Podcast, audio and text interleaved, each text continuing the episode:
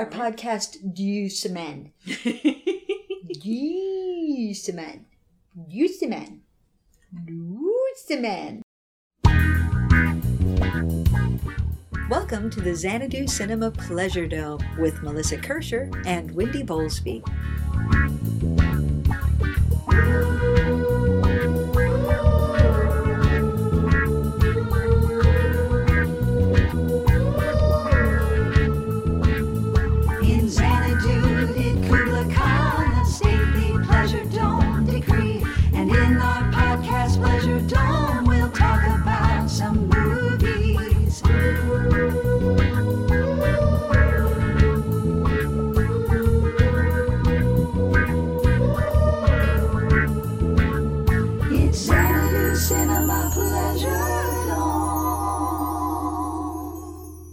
Dear listeners, to Xanadu Cinema Pleasure Dome. I am Melissa, and I'm here with, Wendy. and we have a returning guest star this week.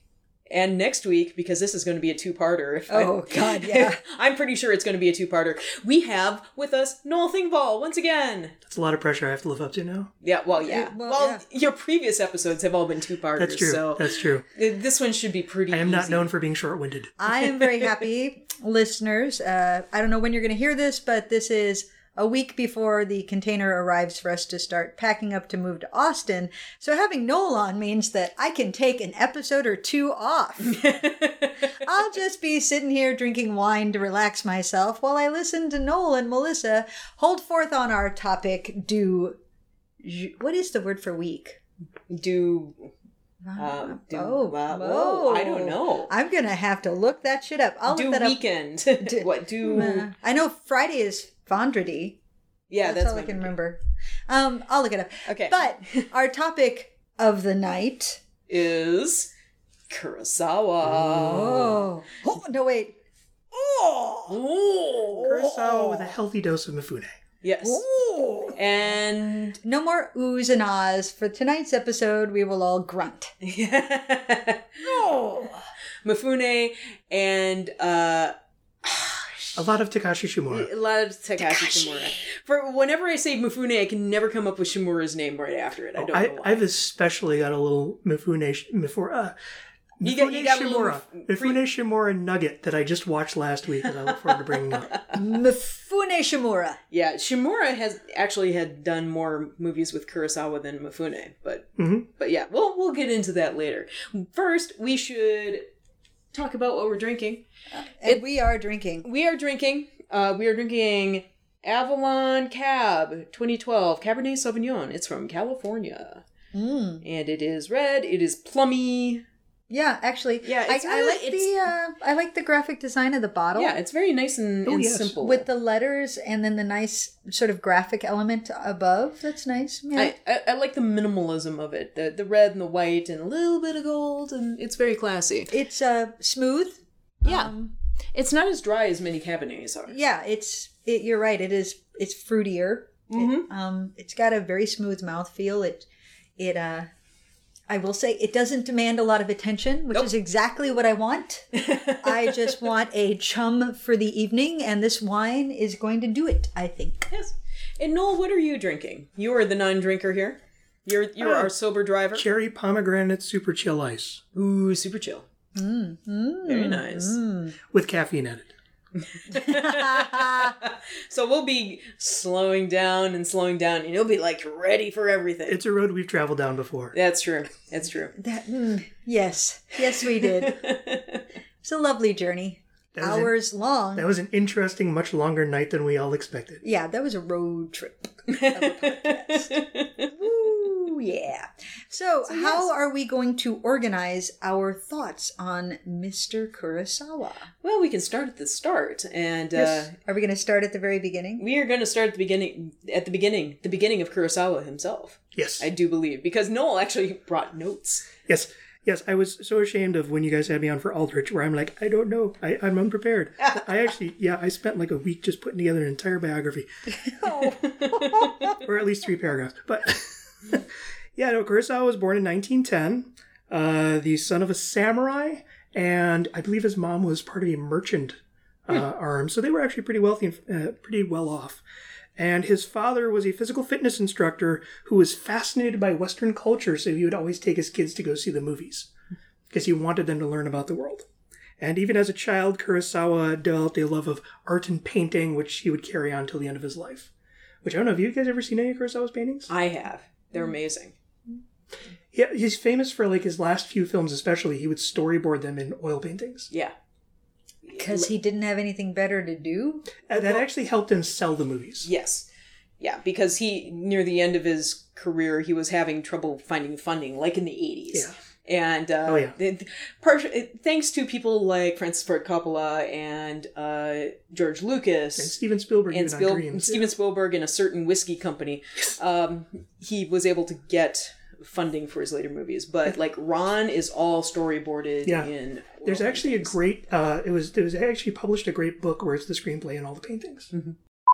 So the question I have is why did storyboarding in oil paintings help him sell the movies? Was he selling the oil paintings for money to fund the Yes. movies? And, And well, if we wanted to get into it now, yeah, it's, concept art. It was. It was basically used as like here's the movie you're paying for because he made those big spectacular epics, and it also it was like five years between each movie, so he had to kill time.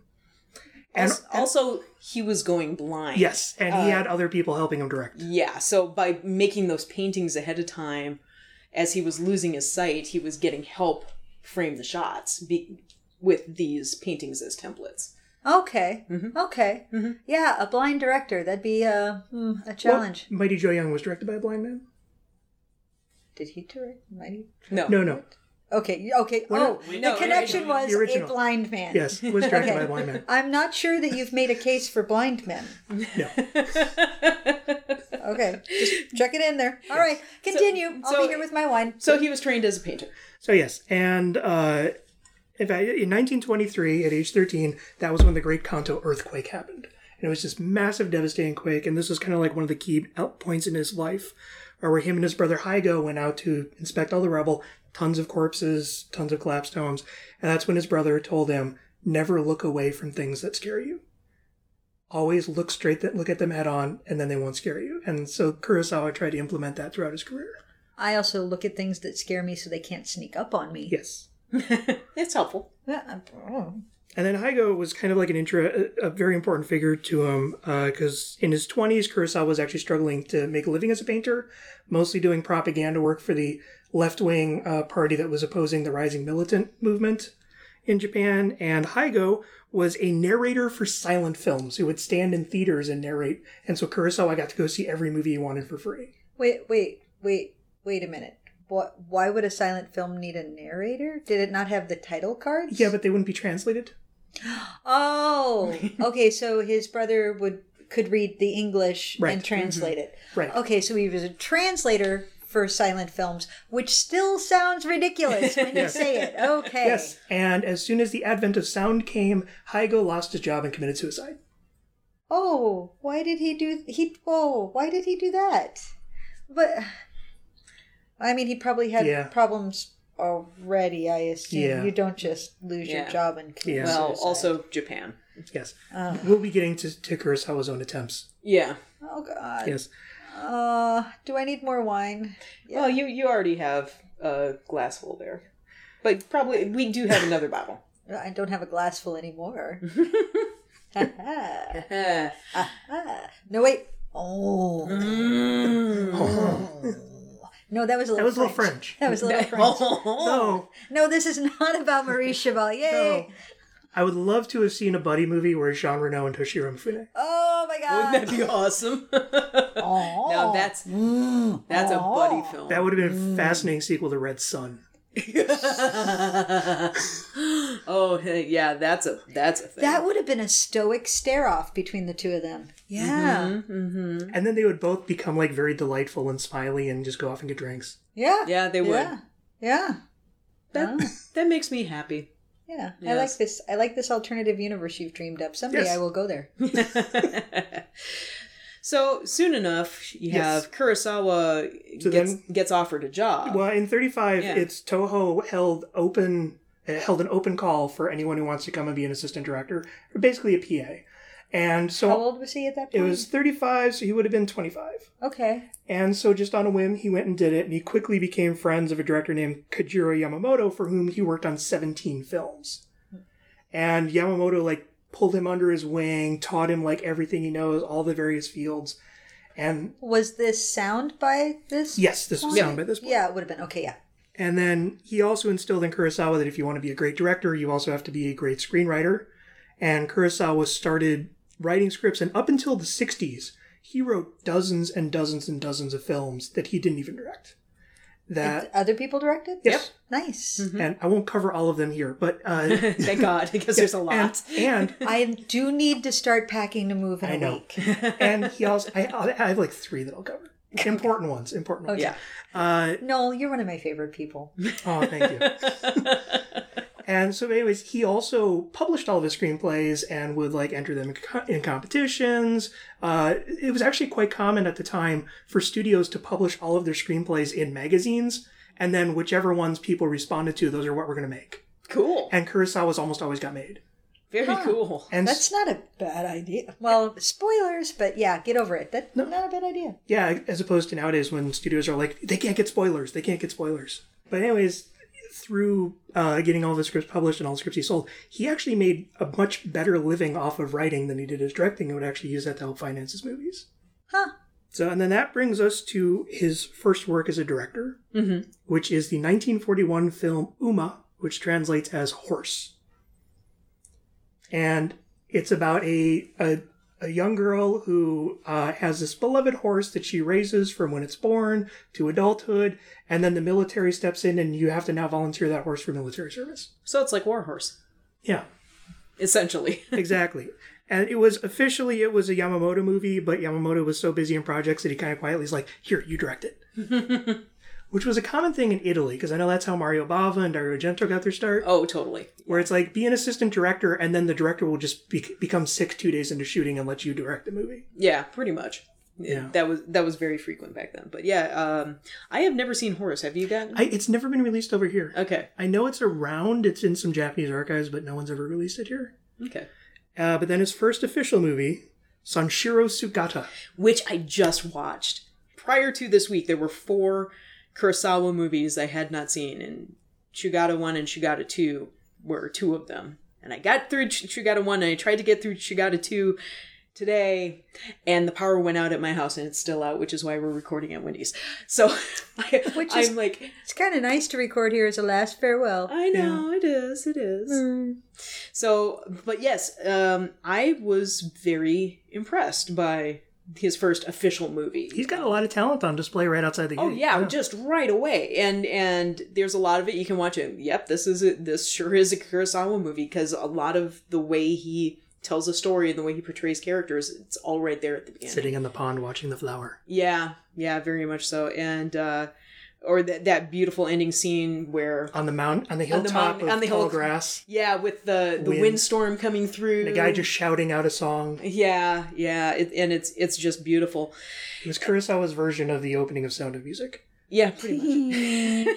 Only with more fighting, Yes. with more judo. Oh, and it should be the, the Sound of Sugata is the story about the founder of the school of judo. Yes, and uh, the the lead actor is very charismatic. I and uh, it's a fun character to watch, and um, yeah, it's it's just the the from from student to master the the path of learning that this character goes Yeah. through. And it's it's not very long. It's like 80 minutes long. And um, it's missing like 20 minutes of footage. So Yeah. it's choppy. It was cut for being too Western yeah because we Really? are we are very in, western well we are in 1943. This is World War II is on, mm-hmm. and it's the Oh, Japanese yeah. propaganda system. Yeah. Oh, yeah. Also, um, something I, I really love about Sanshiro Sugata is that it's set during the Edo era. It's the late 1800s, yeah. Yeah, it's the late 1800s.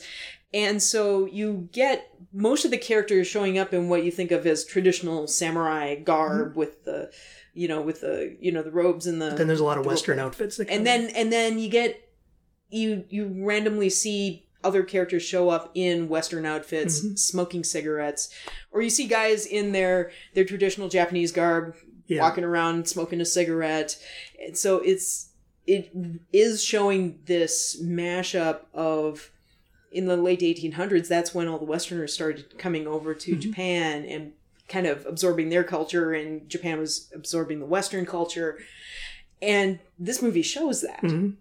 i found it super super interesting So it's also worth pointing out that I like how it's also like a prototype for like every martial arts movie ever made. yes You know, this young rowdy youth comes to a school where he's trained discipline and becomes a master, and then there's the rival school, and the big fight is him versus the villain in mm-hmm. the rival school, and he's in So love. it's the Karate Kid. It is. And even the sequel, the sequel is on Shirosakata 2, which he made like two years later, uh, is the twin brother of the rival that he beat before Yes. is now coming back for revenge. yes Did he kill the the original? No, but he beat him in battle, and so the guy is absolutely crushed in his spirits. Oh, okay. well, well because japan Yeah. Well, yeah, Yeah. I mean, Japan's messed up, yo. the villain was defeated, so he's just sulking in a corner now, and his brother is And like, so Who did this to you? His twin brother. His twin brother, played by the same actor who played the bad guy in the first one. Well, yeah, I, Yeah, that was what I was like. I'm betting it's the same actor, like Bruce Lee, who just keeps coming back from the Yeah. dead. but it's fascinating because yeah, there's a lot of technique that is just so purely. Like, there's this one scene I can't remember if it was in one or two, where you just go from this teenager coming in on his first day at a new school uh, for martial arts, and he's just all flumpy and all stuff, and it's just this montage of just him showing up each day, and he's like growing more confident, more skilled, more disciplined, just in the way he carries himself, the way he just comes in and sits down. Just it's just a fascinating little thing. And then there's also this montage following a single sandal yeah down a street. Yeah, the the first one has the sandal. The second one has Yeah. the montage of the teenager, and uh, it's beautiful. They're Yeah. beautiful little bits. It's like, oh, that's Kurosawa already. It's Yeah. it's wonderful. And I would love to find it. In 1965, he wrote and produced a remake where he took both films and kind of fused them into a single film, starring Toshiro Mifune. No. Yeah. Oh. Yeah. Ah. So I should also point out that Sanshiro Sugata is the first of 22 films he does with Takashi Shimura. Yes, I, I was so happy to see Shimura show up right off the bat. It's like, yay! And the last will be Kagemusha, Yeah, which is also uh, Shimura's last film before he passed away. yeah. Shimura, Shimura is the Joseph Cotten of Japan.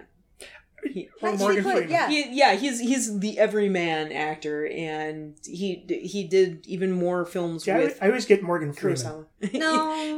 Because Morgan Freeman has a surprising range of types of roles that he plays. Yeah, but Joseph Cotten is. I mean, Mm. if you're gonna go for an, if you tell me every man, the average Joe, the guy, the guy who is your easy protagonist, right? Well- the person who becomes your into the movie. Shimura movie. is rarely the protagonist, though. He's always usually the secondary. He's the mentor figure, the father figure, the brother figure. Yeah, but I mean, you, Yeah. you you got those roles out of out of Cotten too. Yeah. But I mean, he there's that instantly likable thing about Shimura. You know, mm-hmm. he's kind of that usually kind of a fatherly figure, or if he's in a place of authority, he's not threatening. Though he can Yeah. be. He can does- be. He does can be-. In fact, like in a few films, we'll come up to him playing a villain, or he's Oh. terrifying. Oh, absolutely. But usually, Yes. you know, usually he's a great entry point for the audience. He just has these great eyes. Oh, he's wonderful. He's just wonderful. Actually, you know who I always think of? William H. Macy. Oh, that'd be No, good too. wait. Yeah, yeah, yeah. Oh. Mm. oh. So then we get to the most beautiful. Which I have not seen. The most beautiful is it's it was a pure war propaganda film, ish. I'll get to that in a second. But it's you know how when all the soldiers went off to war, all the women went and worked the factories. That happened in Japan too. So it's a story of all these women who have to come and live in a dormitory together, and a camera uh, factory has been taken over to make lenses for the bombing equipment, and it's just all these women. This is where I'm like, it's it's a pro- propaganda film on the surface, but it's actually a very subversive because Kurosawa was not a fan of the militarist movement No. that took over, and it's a very subversive, almost fuck you to the industry, while also supporting like look at these amazing women who are surviving through this system. Because it's they're in this system where it's constantly increased production. You know it's like you just you just topped your record today. Do more tomorrow you know and it's like if you can't do your job you are shamed your family is shamed if you get sick you are shamed you know and it's like all the it's just and yet they all form this really close knit group and it's like celebrating them not the system that they're in mm-hmm. Though he got by by saying, "Oh yeah, we're supporting you know they're they're supporting the war effort and all that stuff." And it's also worth pointing out this was the start of Kurosawa. I, I almost call him a method director because he requires his actors to live their characters in terms of like live on the sets as though they're your home, wear their costumes as though they are your clothes, and that's also where he started. Instead of like making sets, no, make an authentic house instead of making costumes, make mm-hmm. authentic clothes the way they would have been made in the period. You know, you have to eat that food, you have to live with those people, and all of the women were forced to live in the dormitories. And they kind of elected one of the lead actresses as their head representative, who would constantly get into these fights with Kurosawa in terms of like, no, you're you're overstepping, you're asking us to do too much. And a year later, she and him married. Aww. And then they and they were together up until uh, like the mid '80s when she passed away. Oh, that's so sweet. Yeah. What's a Mifune sweet sound? Oh.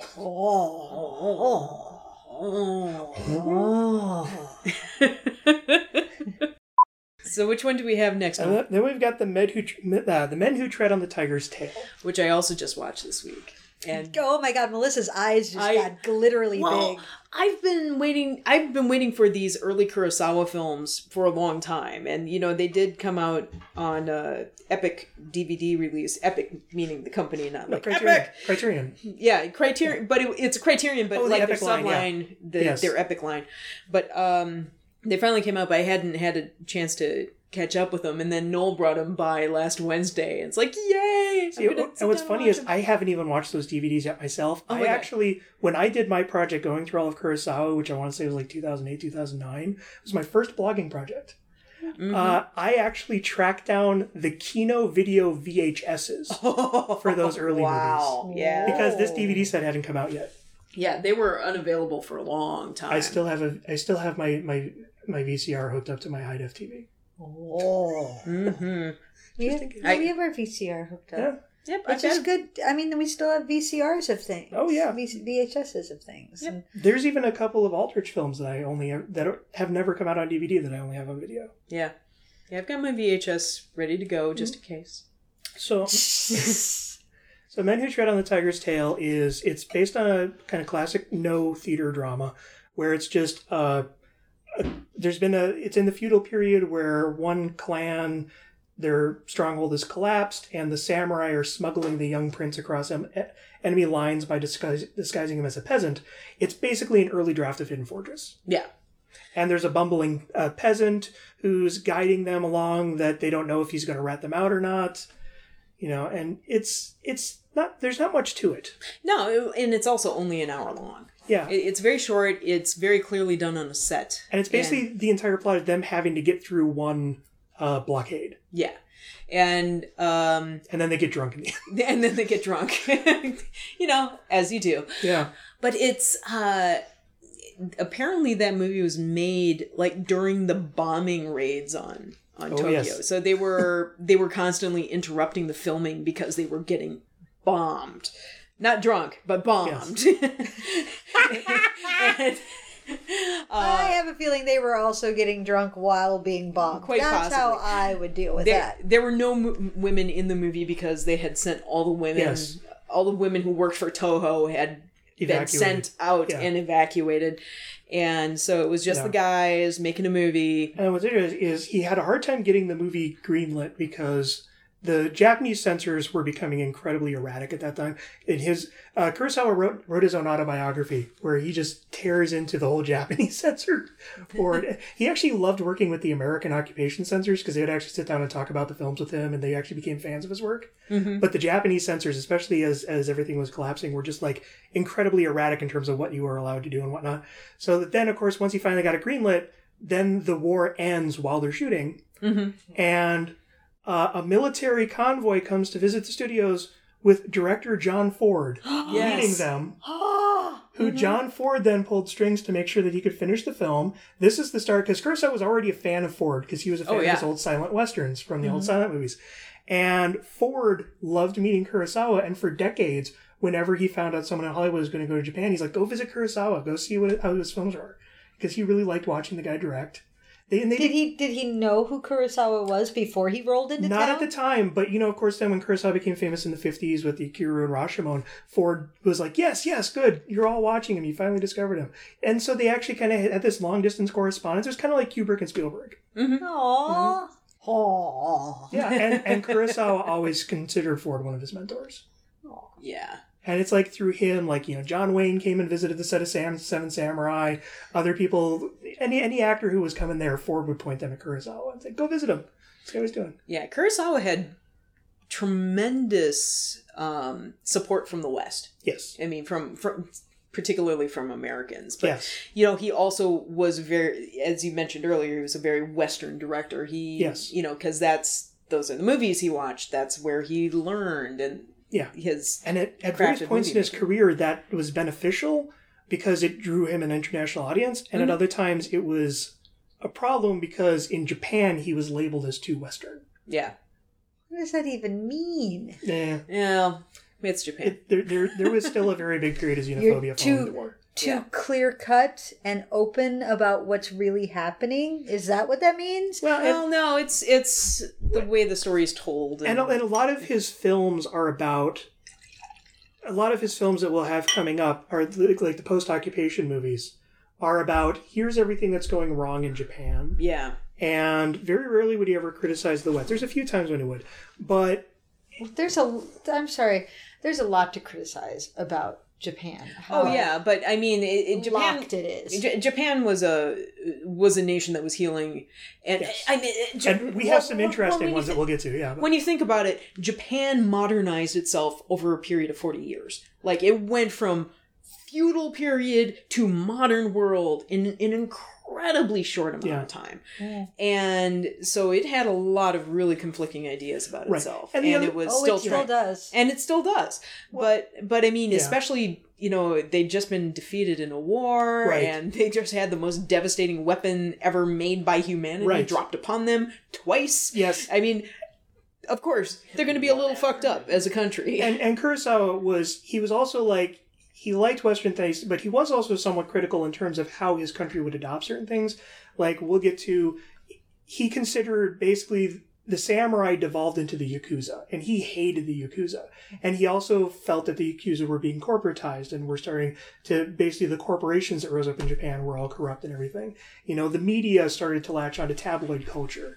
You know, and what were the problems that result from that? As I said, we'll be getting into that in some certain films. oh yeah definitely Yeah, and it's just he he's an interesting figure in that he loves his country and he loves this other country and he loves to see the good things that come and he hates the bad things that come when they mix.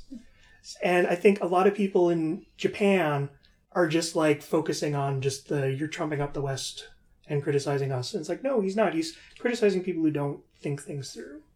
Well, I mean, he's an artist. That's kind of what they do. They step outside and look in and go, Yes. "Hmm, this is what I see." Yes. Ah. And it should also be said that, you know, conversely in the in the West, he's mostly just looked at for his samurai films. And we don't really look at him in terms of his broader commentary. yeah and uh which i find kind of tragic because some of my favorite stuff that he's done is in the film noir era And only a third of his stuff. films are samurai period movies. Yeah. Most of his are actually set in the modern day. Mhm. So, but anyways, so Men Who Tread on Tiger's Tail, after Ford helped him get the film made, the film then failed to pass the American censorship board because it was too feudal. But What? Wait, wait. They so the Americans were what forcing a new cultural Well, reality no, well they they kind of were for a couple years Yes, no, but- the American occupation, it, it's interesting in that it wasn't really setting in to come out and take over Japan, but it, the American occupation rebuilt the infrastructure, refi- fixed the economic issues that led to the war in the first place, and then left. Because the American occupation was only there for like nine years and then left. but imme- yeah. but immediately after the war, I mean, there were there was some propaganda to kind of break that, um, you know, kamikaze pilot Right. sort of mentality. And I, I think it's also because it was a film that was greenlit by the Japanese propaganda department. Yeah, And I think he and he didn't argue that. He did. He was like, you know, yeah, okay, just shelve it. Mhm. Uh, and it did come out finally in like I think seven years later after like Ikiru and Rashomon were popular. Yeah. Like here's the Lost Kurosawa movie. yeah. 1952 is when it came out. But then like for the remainder of the films during the occupation, he actually got along with the occupation really well. He would bring his scripts there, say, okay, just let me know what you have problems with, what we can we do to fix them, and they actually loved working with him too. Mm-hmm. So, and it's just it's an interesting thing of like how he was working basically with the occupation movement, Well, but his, it was an occupation that was there to rebuild the country too. well, yeah. I mean, his ideals always kind of aligned more with the West anyway. Right. So, it, Well, with forward progress. yeah, Yes. yeah. And, But as I, mean, said, he was part of the left wing progressive movement that was against the militarists to begin with. Well, and that's just it is traditional Japanese culture. There's a reason they were still feudal all the way up to the 20th century. Well, it was very isolated. Yeah. And it's in fact that still Well, runs not a lot of their They're, A you lot know of their what? They corporations are no more isolated No, no, than no, I the don't mean United that. Kingdom. They were a culture that was incredibly locked. So what I mean is in terms of their feudalist classism that still exists within the corporate side. Oh Japan. God, yeah. Mm-hmm. Oh yeah. I mean, the fact that right now there there is there are no marriages, there are no babies, you Mhm. know, because the young women are like, if I get married, I have to go be a traditional wife, and I don't want Yes. that, so I'm just not going to get married. And I, all I can think is, or you could come up with an option that's not that. It should be pointed out his wife made no more movies after she married him. Yeah. Yeah. Well, I mean, Exactly. Yeah. Though his daughter then became his head costume designer. Yeah.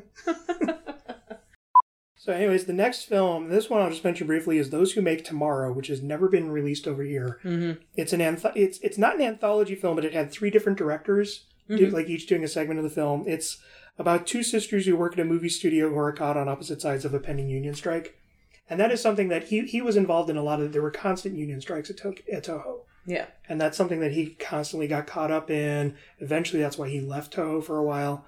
Um, but anyways, his next big film, and this is where we bring in a lot of stuff that we've just been talking about. No regrets for our youth, Oh, yes. which was made one year after the war ended, and it's this entire base twenty year look at the rise of the military movement. It's just a scathing condemnation Oh, of mhm. what led Japan to the war in the first place. And it's because in the 30s there were these massive student protests to try to, to halt the growth of this mili- uh, the, this growth of this military party that were just brutally cut down. Like think like Kent State, you know, but constantly going on at schools all over the place with teachers and students being locked up, killed, just because they stood up and protested. And this is about the daughter of a professor who is just this kind of rich snob, uh, rich snobby girl. She doesn't really care about anything. Uh, who it's a romantic triangle where she falls in love with two guys, one of whom is on the students' union side, ah. and one of whom is on the side of the of the oh. government. And it's literally like over the next 20 years, as you know, her father gets imprisoned, then she's homeless, then she has to go work at a factory. And then it's like her still batting back and forth between these two men.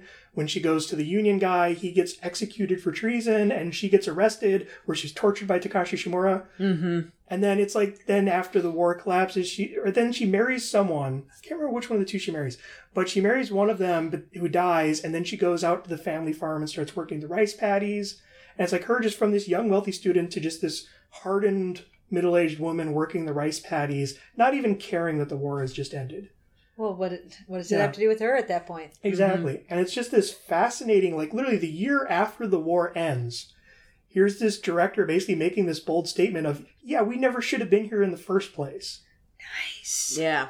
Ah. Yeah, Oh. Kurosawa's early works from like 1945 to 1955 are just fascinating. Because they're they're mm. they're they have this this intensity to them. Yeah. There's so much social commentary to them. And this one it was just it was just this fascinating look. And it, it's very reminiscent of, you know, like four or five years after 9-11, all those questions that all those films that came out and asked like, okay, why did we choose to go this direction again? Mm-hmm.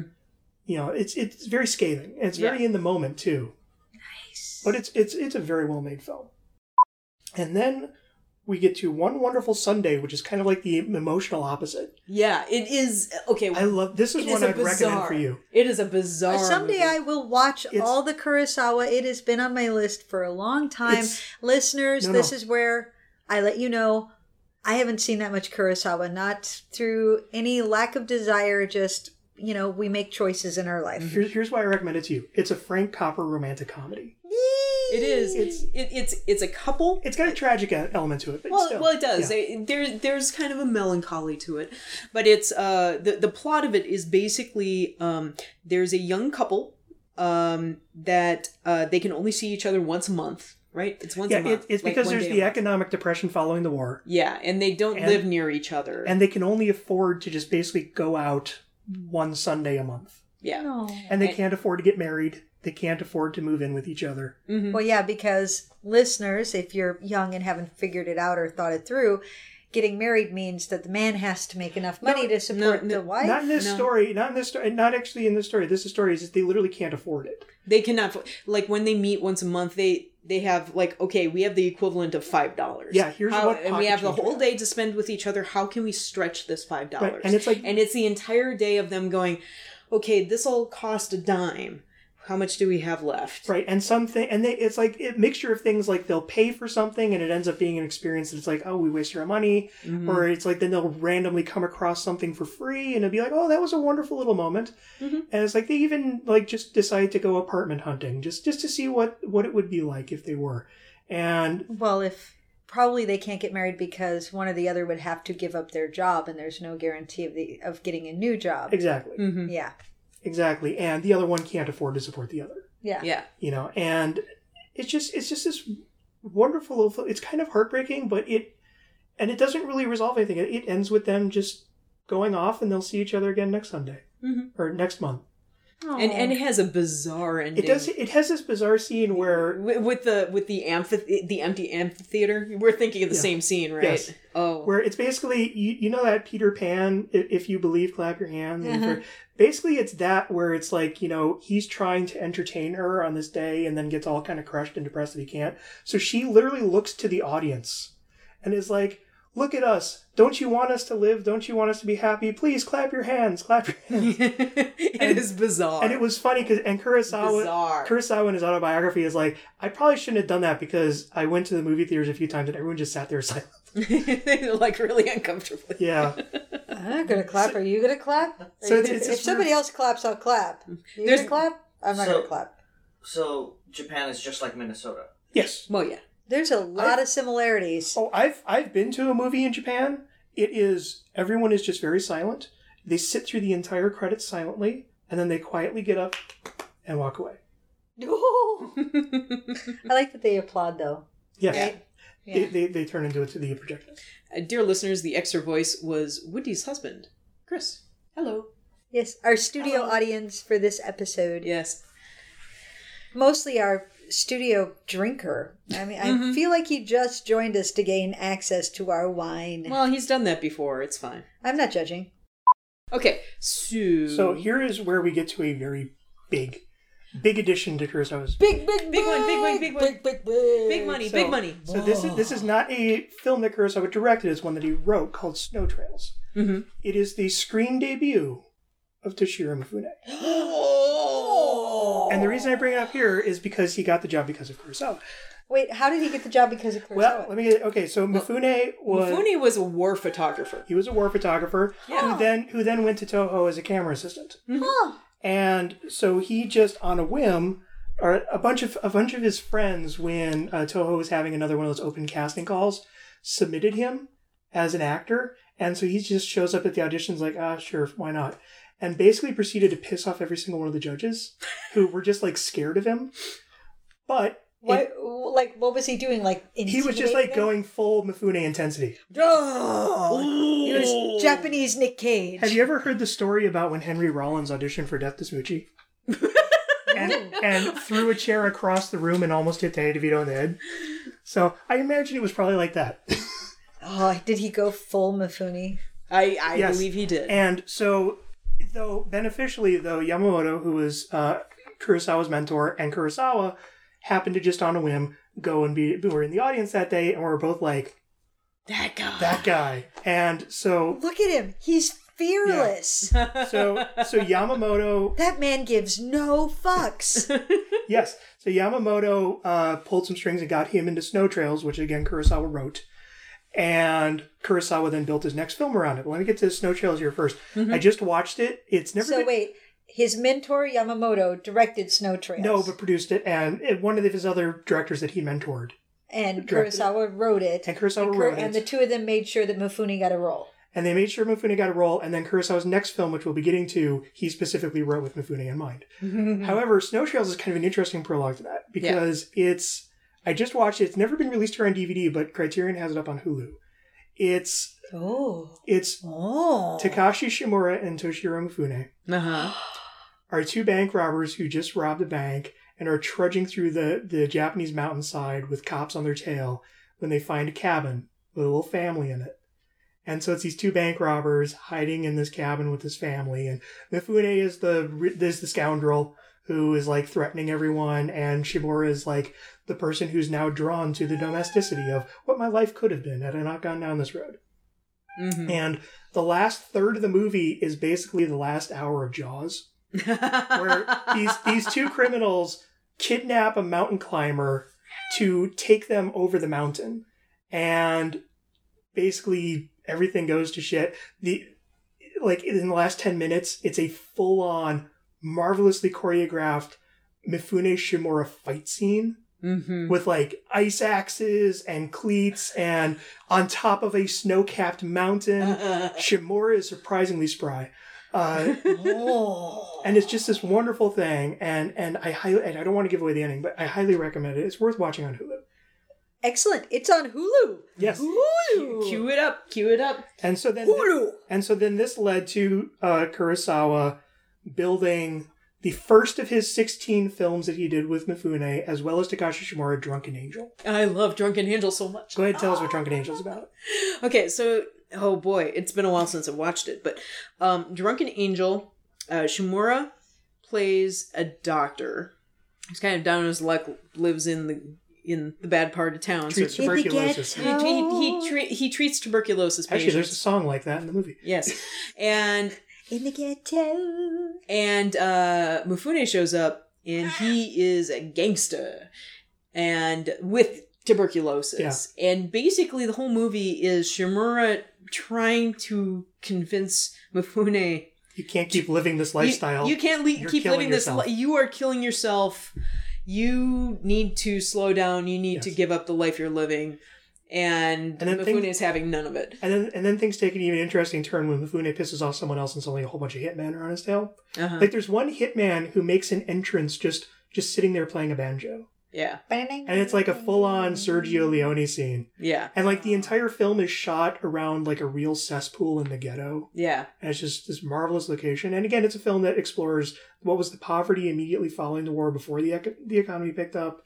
Uh, yeah, exploring yakuza lifestyle, which Kurosawa hated. Yeah, And it has this marvelous fight scene where it's Mifune versus two gangsters in a wooden, like over a wooden floor where paint cans are just spilling all over the place and they're fighting through the paint. yeah, yeah. It's beautiful. It, it this is one of uh, Kurosawa's noirs, and it is. Glorious. Oh my god, that's like Yes. some It- amazing Venn diagram of awesome. It is. It's beautiful. I right. love. Ooh, is Real Education Noir gonna watch this? Oh, we. point? Oh, yes, it is on the list. And we'll- Ah. I'm sure we'll like get to another 200 one. here, other yeah, movies. Yeah. Yeah, yeah, yeah, yeah, yeah, yeah. And then, and then we get to one that I, I think is one of his weaker movies, The Quiet Duel. Yeah, Quiet Duel it also involves tuberculosis. No, no, it's VD.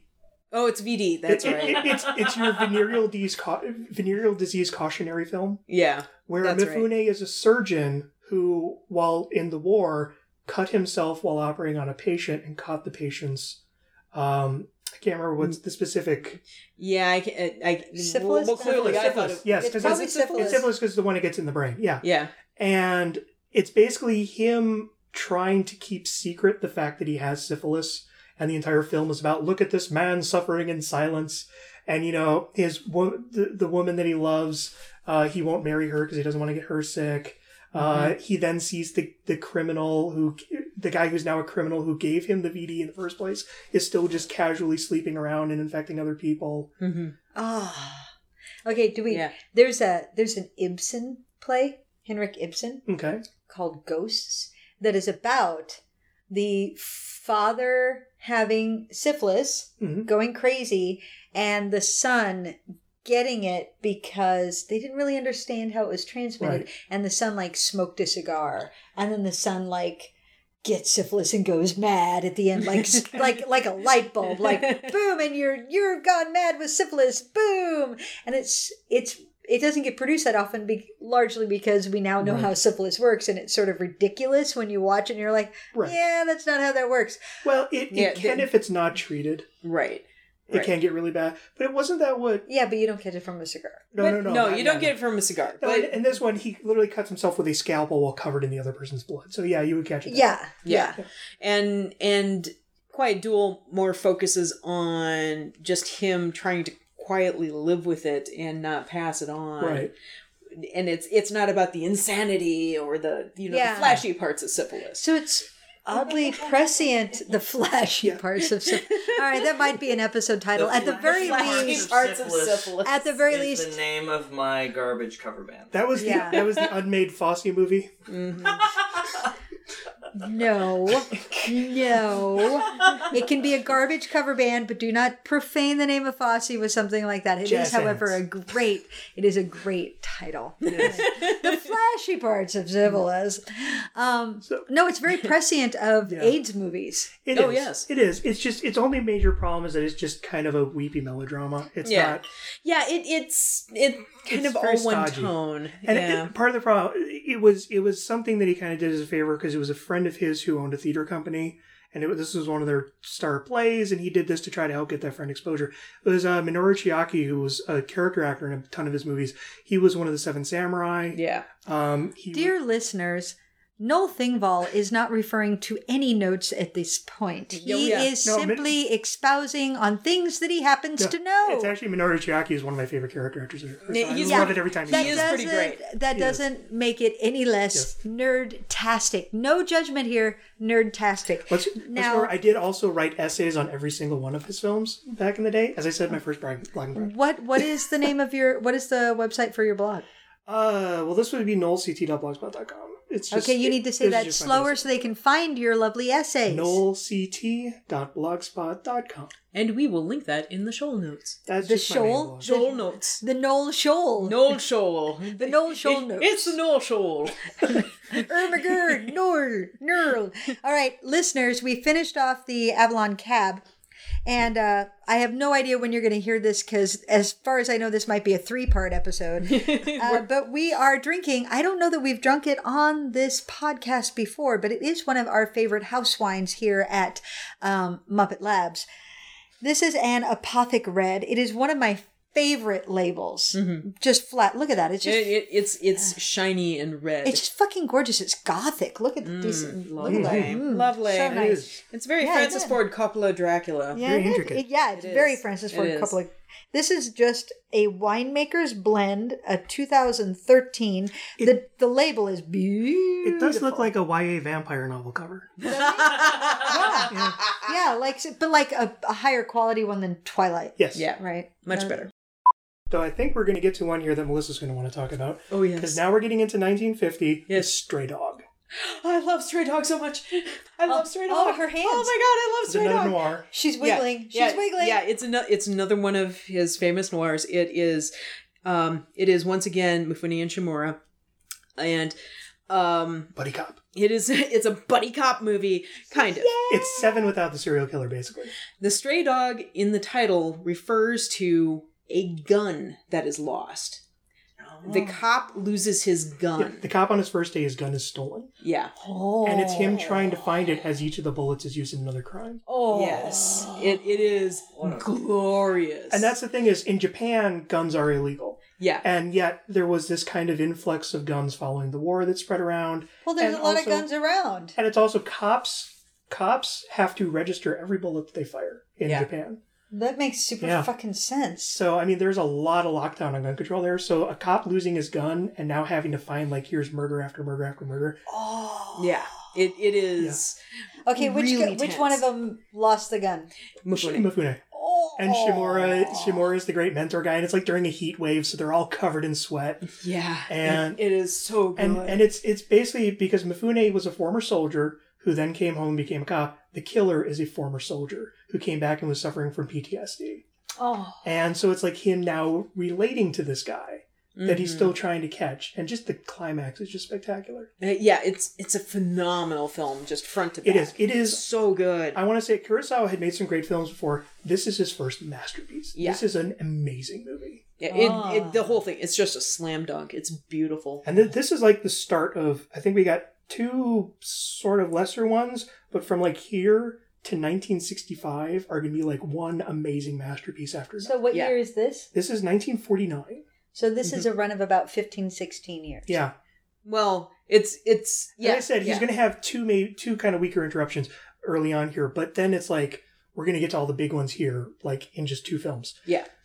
And then the next one, 1950, was Scandal, which is one of his lesser Scandal. ones. Yeah, Scandal was okay. Scandal was it's kind of eh. its main problem is it started as one movie. It was supposed to be a movie about a painter and an actress who are both just vacationing out to the mon- on the countryside. They'd never met each other before, but they decide, you know, she invites him to his to her room for like some tea and they have a chat and then they leave.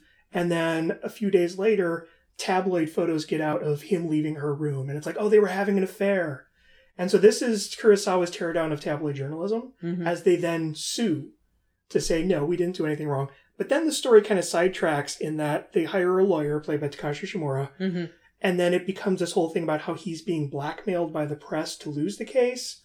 Uh, and he needs the money because his daughter is dying of tuberculosis. It becomes this kind of dark. Sounds like a mess. It does. It becomes this heavy It kind of character study. It kind of forgets about the. It's it's Kurosawa lost interest in that initial story, and he.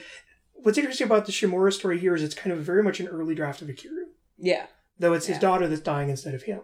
But it's that similar kind of character journey in terms of like, what do I do with my life? Am I making the right choices all that stuff? It's interesting. It's just it, this wasn't the right film to go down that track in. Mm-hmm. Yeah. The the initial idea was so strong that it's kind of sad it didn't follow Right. that path. But I think this is also the start of Kurosawa doing his own projects because that was it was a studio assignment. right. he was assigned to do that movie by the studio, and he's like, no, I'd rather do this movie. And from this point on, he's pretty much doing all of his own movies now. Mm. Mm-hmm. Oh, And then his next film is Rashomon holy shit! in 1950. Yeah, this really this was this was what made him Yeah. a name. Yeah, and uh, Rashomon is the movie that brought Japan to the international Right, market this in terms of filmmaking. He the film was a modest success in Japan, didn't do that huge. Most of the critics were actually confused by it, and he was already off making another film when it was just kind of randomly submitted to the Venice Film Festival at the urging of some Italian producers who were in Japan at the time and saw it. And it, it won the grand prize and suddenly got all this international distribution. And this is the film that made Kurosawa instantly a world name Mhm. and guaranteed that all of his upcoming films after this got US releases. It's the movie that, um, if I remember right, it's the movie that started the Foreign Film Award Mhm. at the Oscars.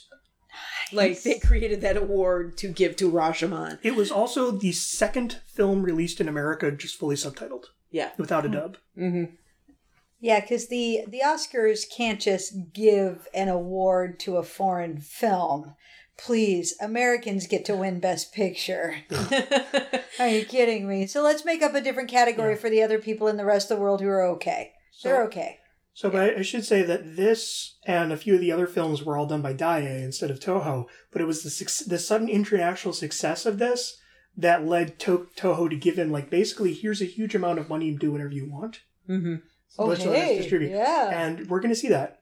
So, so dear listeners, um, we just recently did a real education episode Mhm. about Rashomon, so we can send you over there for like a lot about Rashomon.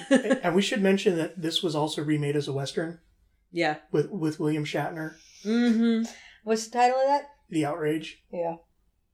So, well, and Yeah. Shatner is just a small part, but still, it's it's actually it's um uh, Paul Newman in Brown Face as a Mexican bandito. Oh. Of course. The next film is the other kind of depth. This one is kind of, the idiot. The idiot. The main problem with the idiot. It's based on a Fyodor Dostoevsky novel. Dostoevsky is Kurosawa's favorite writer, and this was Mhm. basically him like, I finally get to do this.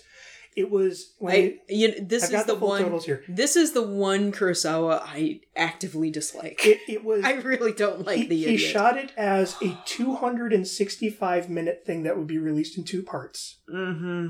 Uh, so that's like uh, over four hours for a two-part movie. Dostoevsky, man. Yeah, no, well, this was actually not that common. There was actually like a, a series of films by one of the directors he worked with later who did like a, a five part movie, and there were like three part. Ozu did would do Yeah. like two three part movies. Oh yeah, it was a common thing in doing that all the time, but that was, like, that wasn't that. It was basically Yeah. Oh, the, the human condition. yeah, it was basically uh, like a was- TV miniseries in theaters.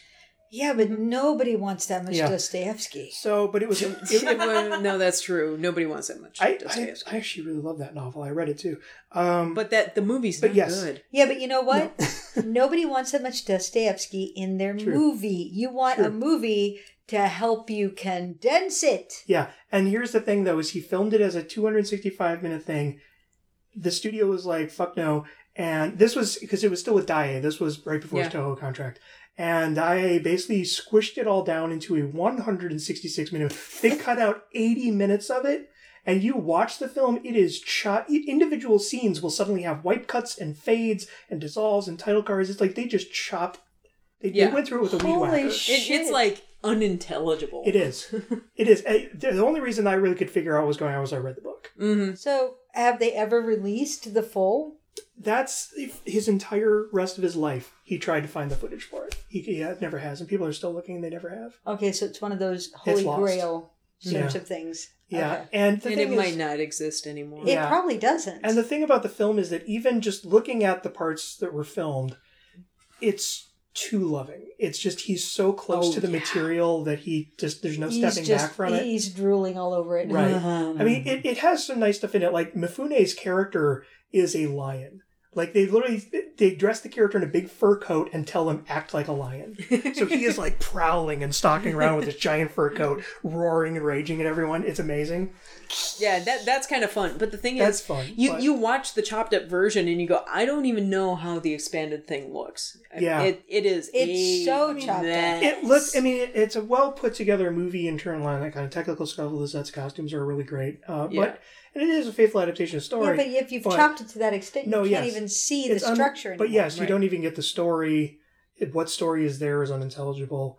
It's it's a mess. Kurosawa was really disappointed in how it turned out. Uh, it's it's not good. When my cat is feeling particularly loving, it will rub up against you and get so excited that it just sort of drools on itself. And that's kind of how I picture yeah, Kurosawa like drooling all over Dostoevsky. there, there's well, well, here's the there's thing. another point when he does Dostoevsky where he does it better. yeah, there he he learned. Yes, we will he get to learned. that. Yeah, We'll we'll get there. which I also read too. That was fun when I went through all these. I also read all the source materials. God. You're a better man than I. I The idiot took me about seven months to read. Nobody then, likes though, though he quickly recovered from that mm-hmm. with Ikiru. Ikiru. Ikiru. It's such a sweet movie.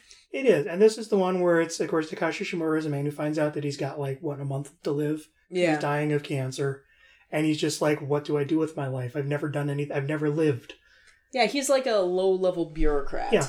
And that's what he's done all of his life. And he just goes in and looks at his office and it's like, What have I done? Exactly, and I love how it's like the film is like broken into chapters where it's like him learning, and then him going and trying a lot of stuff that ends up not giving him any fulfillment, Mm-hmm. and then finally finding something that gives him fulfillment, and then the whole epilogue afterwards where nobody learned a lesson from it.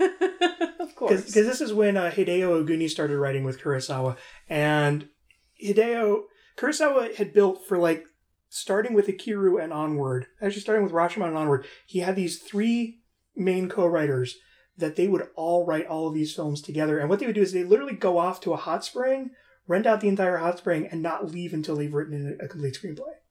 So they would be out there for months sometimes. yeah, and Oguni is a very he's kind of like the cynical satirist, where where there's suddenly this kind of edge and this bite to a lot of them.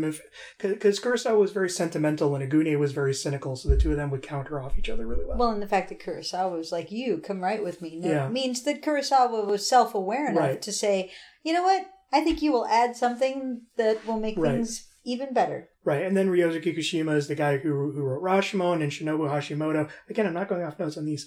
Uh, Shinobu Hashimoto wrote a film that you guys have covered, Harakiri. Ha ha ha!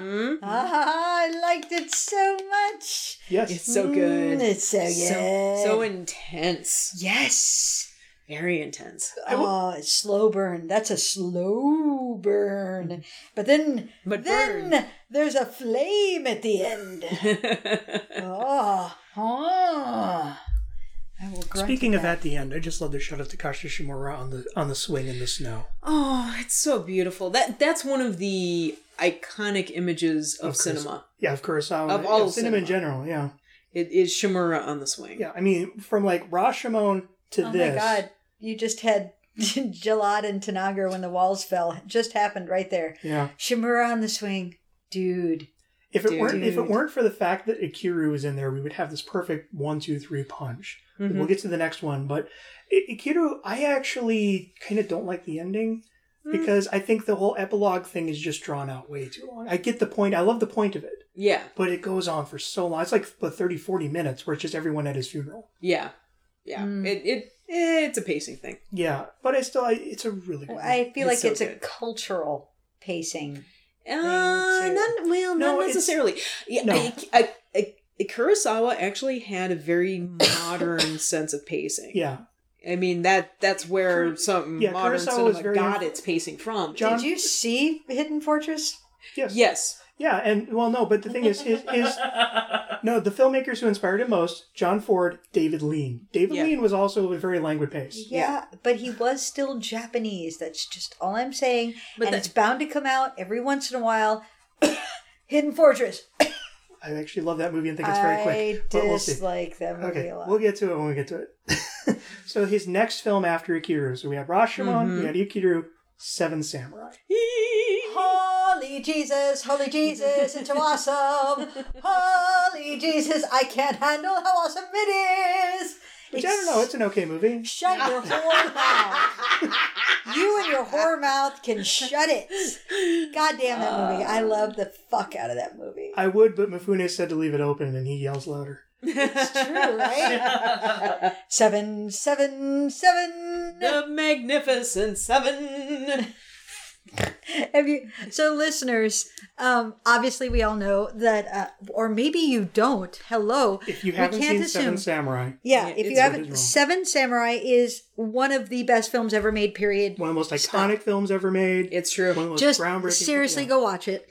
And it was so fantastic that they decided to remake it in America as a flat out western. It's been remade how many times? yeah, Many times. Many If- times, also, but- if you've seen A Bug's Life, hmm, yeah. If you've seen Battle Four Beyond the? Stars, Yeah. But the point is that it spawned a western, which became its own iconic classic well, called. ex- so did Yojimbo. So but, but, but, yeah, yeah. but- but- called The Magnificent Seven, starring OMG. It's got Yul Brynner. It's got uh, um, Charles Bronson. Charles Bronson. Oh, who's the Um, incredibly tall guy with the bad knuckles? I'm playing. Oh, Coburn, Coburn, Coburn, James Coburn. Coburn, Steve McQueen. how did you get that description for James Coburn? It was from the extremely tall guy. That's why I got. He's extremely tall guy.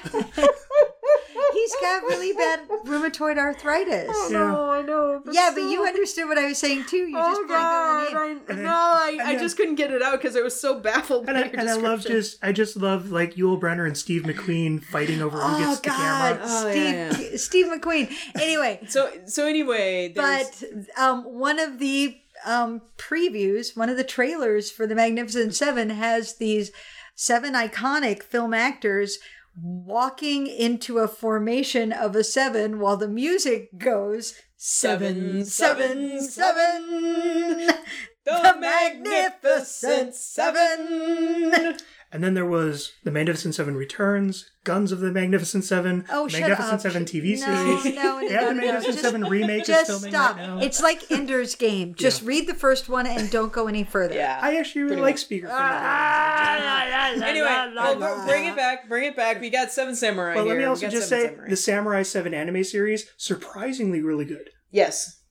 Redoing it as a steampunk sci fi. Mm-hmm. Okay, super cool. Yeah. That's cool. But anyway, 7 Because seven a Samurai. great story is always a great story. Just ask Shakespeare because Yeah. he stole all his plots. And mm-hmm. again, Seven Samurai, this is where he literally built an entire village. He had everyone live in the village. He had everyone wear those clothes. And they filmed this thing for a year. Yeah. You know? God, you know what? On the one hand, Kurosawa on the other. Oh, Kurosawa. Yeah.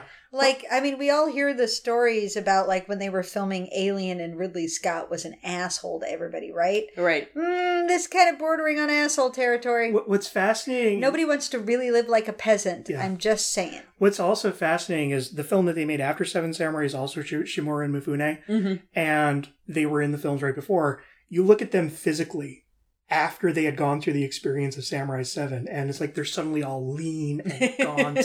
like Mifune, uh, like Shimura in the next film that he made after Seven Samurai is surprisingly ripped. I know. He's like all Stanley Tucci. oh, he is. He's gone the full Tucci. Just imagine Shimura penduluming.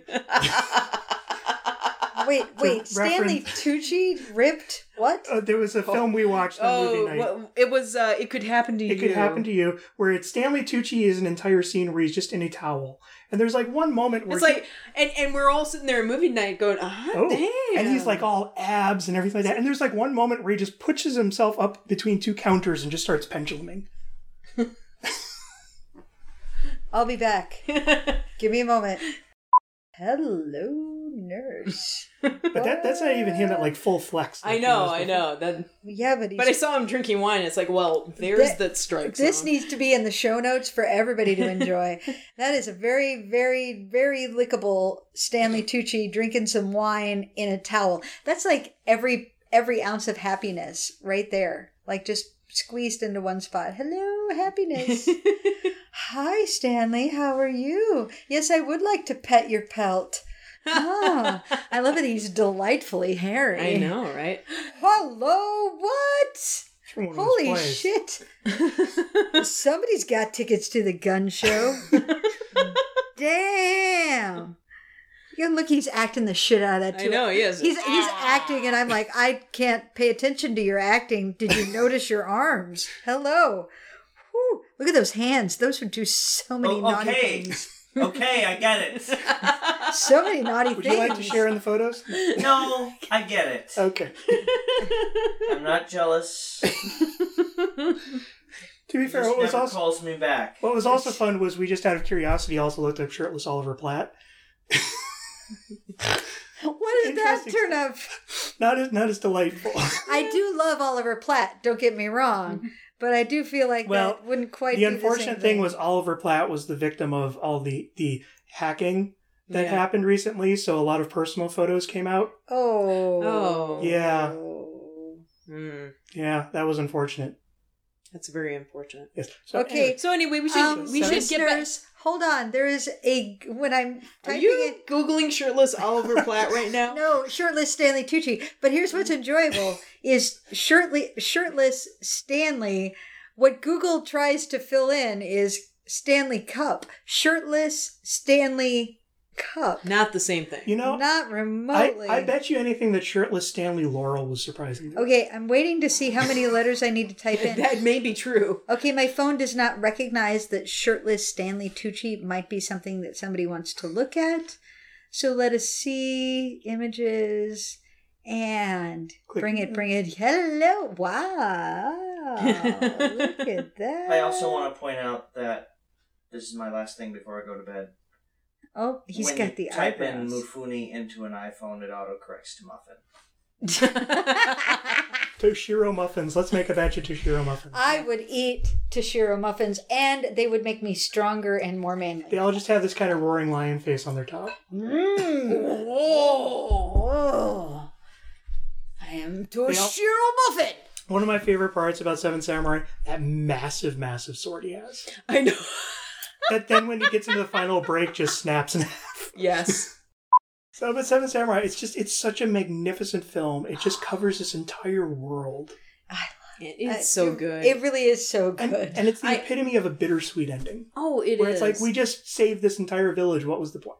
It, it- I love. It, it- it's the first modern action film, and I, I say that without hyperbole. It is the first modern action film. It set the tone for Well, not just action the films that tone, afterwards. not just the tone, the it's, it's structure, the pacing, the Structure. structure, how you tell the story, Yes. everything. the cliches, every every beat Yeah. along the The way. building the band, the everything. Yeah. The- we got to get the band together. We got to have a training montage. We got to, you know, Mhm.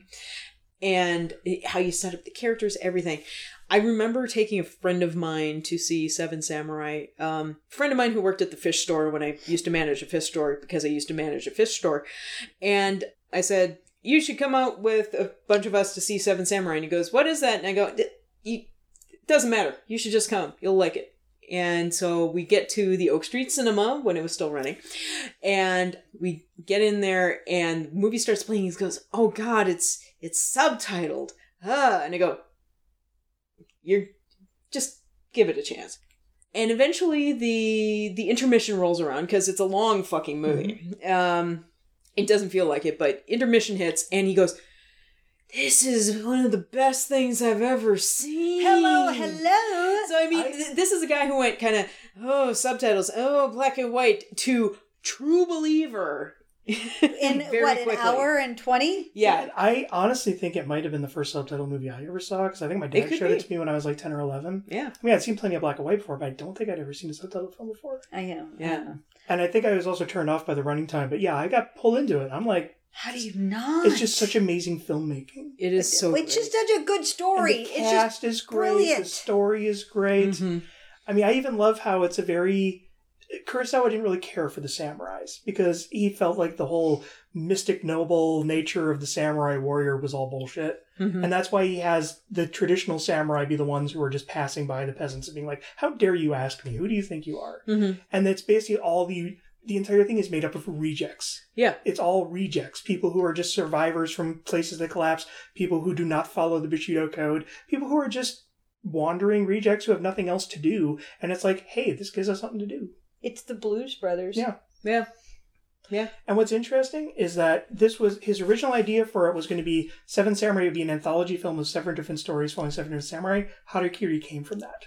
Mm-hmm. Oh. That was going to be one of the stories. Oh, that's Mhm. fantastic. Yeah. So, but then they, but then it's like when talking with all the writers, it's like we have this one story. What if we make that the story and bring all the other samurai in there? And these were all his, his thing is he would develop entire character biographies for all of his characters. Of course he would. This this man was a little mm, OCD. Yes. so so it was like okay, what if we just take all these characters, throw them together in a single story? What would happen? And I love the use of guns. How Mhm. all the samurai that die die because they're shot, not because they're stabbed or slashed. Yeah, You know the way that they ultimately win in the end is by stealing guns. yeah. You know it's It's by giving in to the new reality. Exactly. And it's just it's a wonderful movie. Which, which is a theme that is seen much later in Ran, of course, Well, and and Yojimbo. and Yojimbo. The next film, and this is fascinating. This was the first film that he made following the end of the U.S. occupation, which actually ended during the entire year and a half he made Seven Samurai. Uh, Yeah. I I live in fear, also known as Record of Living Being. Yeah, that's the other Dostoevsky. No, no, No, wait. that, that's Redbeard. We'll get to Redbeard. Well, there's Lower Depths too. You're probably thinking that was. Maxim I'm thinking of Lower Depths. That was Maxim Gorky, but we'll get to that. Oh, you're Oh, right. That was a Russian Gorky. playwright, which I also read. So uh, Ah. we'll get to that. But Record Yeah. of Record of Living Being, also called I Live in Fear, is basically it's the mirror world version of Ikiru.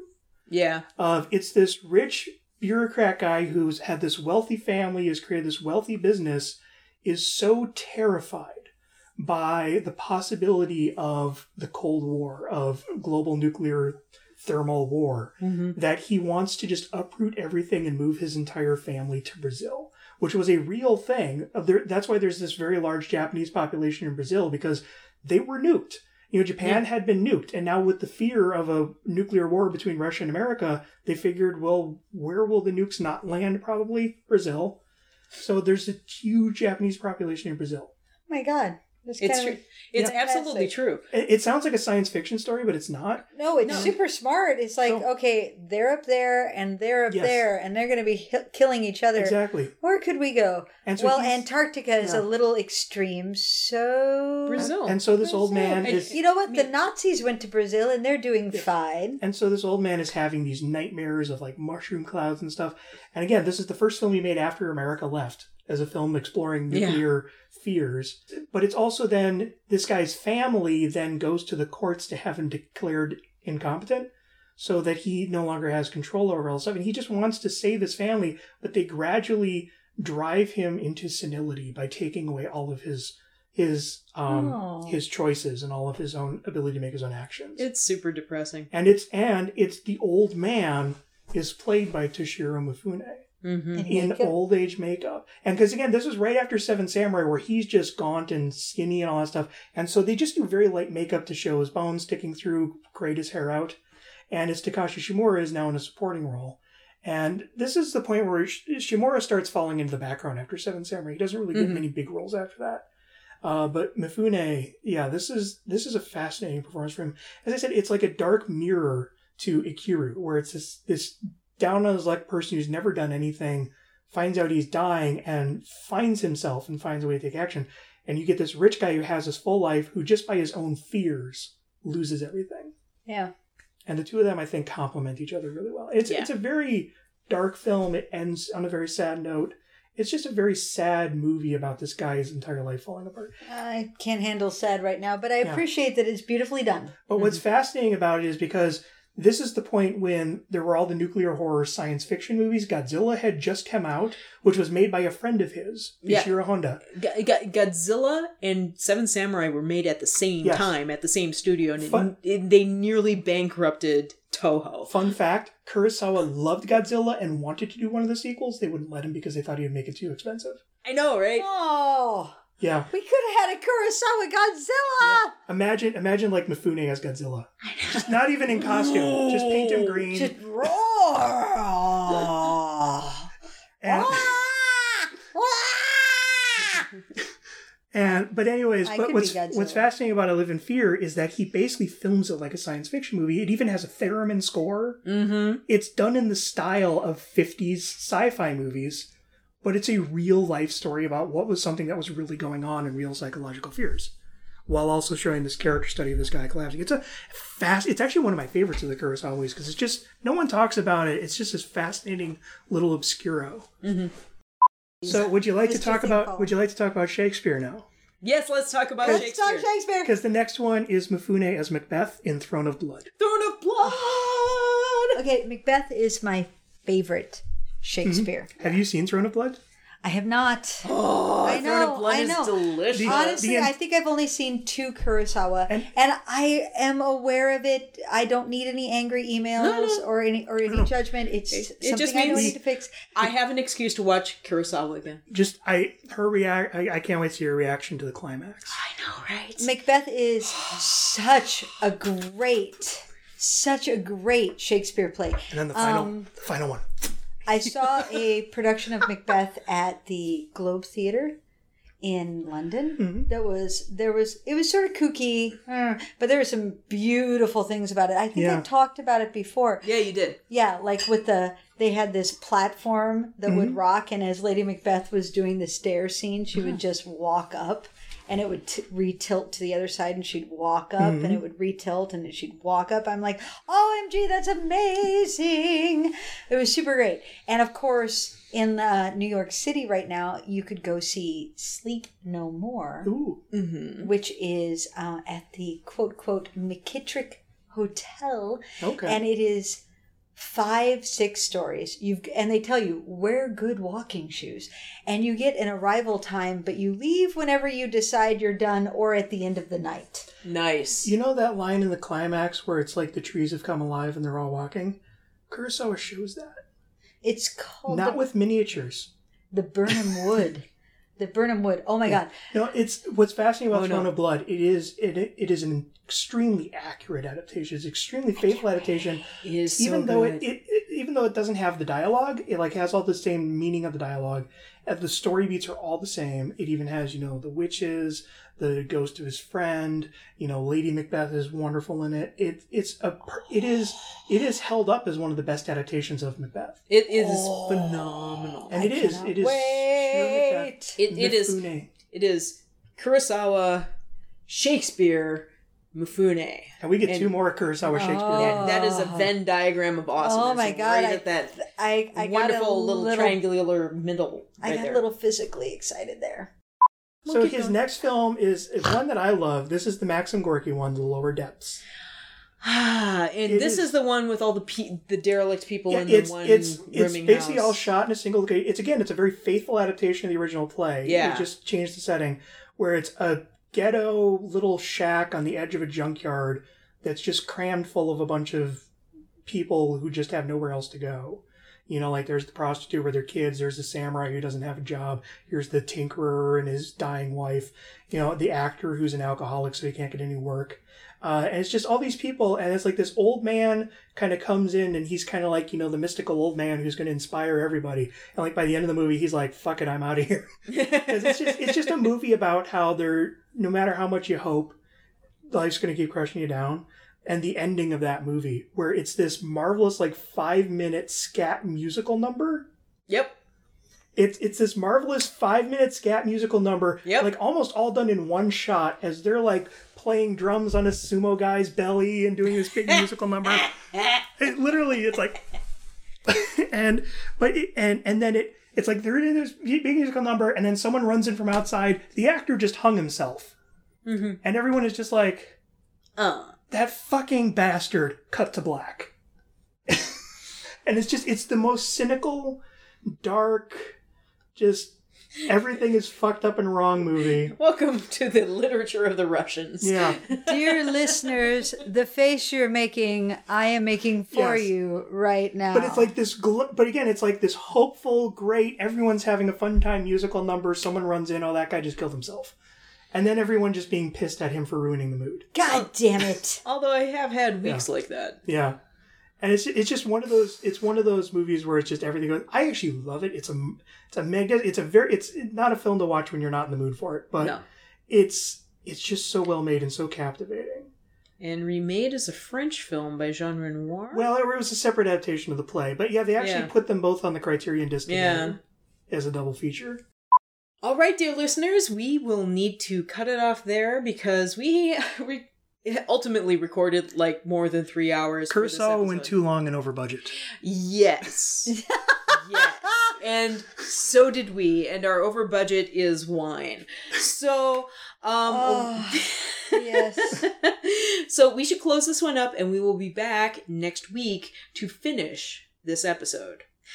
So, Wendy, do you have a pick for this week? Do you have something that you would like to suggest for our mutual pleasure dome? Okay, I mentioned this earlier in the episode, and that would be Sleep No More, which is in New York City currently. These people create immersive theatrical experiences. And what Sleep No More is, it's a hotel, and you buy your ticket for a specific time to enter, and then you go in, and every place that you're allowed to go to, and um, as you stay longer, different parts become available and then they close off. It's very fascinating how you do it. And you wear a mask. Um, and you're not supposed to speak to anyone. And so you know that anybody in a mask is another viewer. And that immediately lets you know who the actors are. Can you charade to other people? Um, some people do talk and they're super dickish. So you and you're you just wander wherever your fancy takes you and you can look at things, you can you can go up and pick things up and it's the story is Macbeth. But as you wander through, you can catch different parts of it. Like, I definitely saw the scene where Macbeth is writing to his wife. I saw his homecoming. I saw the witches doing some crazy shit. and I kept looping around. I'm like, oh, this isn't interesting. And then suddenly an actor would go by and you would just be like, oh, where are they going? And you'd follow along, along with everybody else. And then, holy shit, what just happened? And you'd be walking along a hallway, just sort of investigating and Oh my god, there's blood on the floor. Something went down here. What? I saw Birnam Wood twice. I cannot recommend this highly enough. It is it is theater, but it is the kind of theater that changes your idea of what theater is. It's Awesome. It's just so amazing.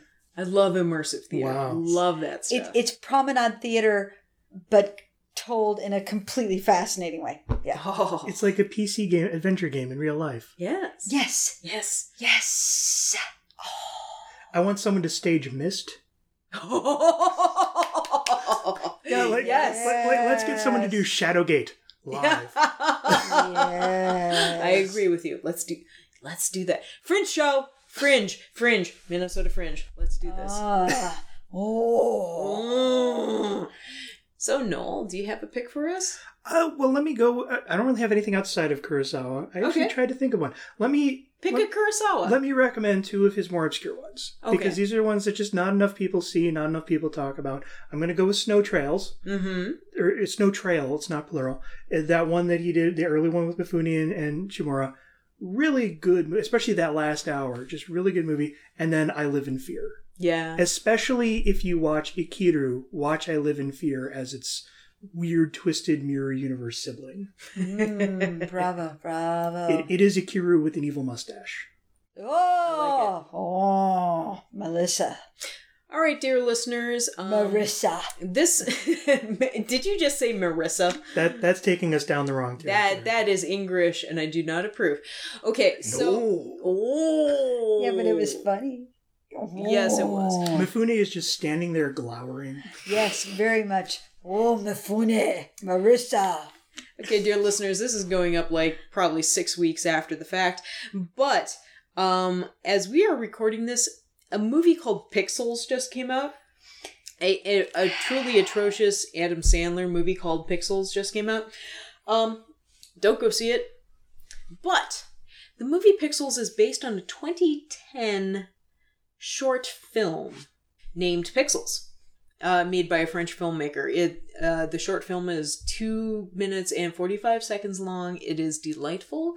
You can see it on YouTube. You can pour it into your eyeballs right now for free, and I recommend seeing that. You know the biggest realization I had about Pixels is that that is the Ghostbusters remake we could have gotten. So, however the Ghostbusters remake turns out, it can point at Pixels and say we're not that. Well, at least it ain't that. Which is a shame because I love the concept. I even like the fact that it's a Chris Columbus movie, but the moment you taint it with Adam Sandler, Taint is a good word. because I remember for I remember Sandler. watching the trailers, I'm like, ooh, this looks exciting. Oh fuck. This guy Yeah. fucking Peter Dinklage. What the hell? yeah, it. it- hmm. Uh, we could have an entire episode about Adam Sandler, uh, let's but we're not. Nah. We're not. We're just not. So, wrap. Take us on home, Melissa. Thank you for joining us on Xanadu Cinema Pleasure Dome. I have been Melissa, and this has been Wendy. And we have been joined by the ever fabulous, Noel. and we will be back next week to conclude this episode about the ever amazing Akira Kurosawa. Akira Kurosawa. Goodbye. Thank you for joining us in the Xanadu Cinema Pleasure Dome. Our theme song was written by Tim Wick and Jeffrey Brown and recorded and mastered by Chad Dutton. New episodes arrive every Thursday. You can find us on iTunes and on Stitcher. You can also visit us at xanaducinema.com, follow us on Twitter at Xanadu Cinema, and like us on Facebook at Xanadu Cinema Pleasure Dome.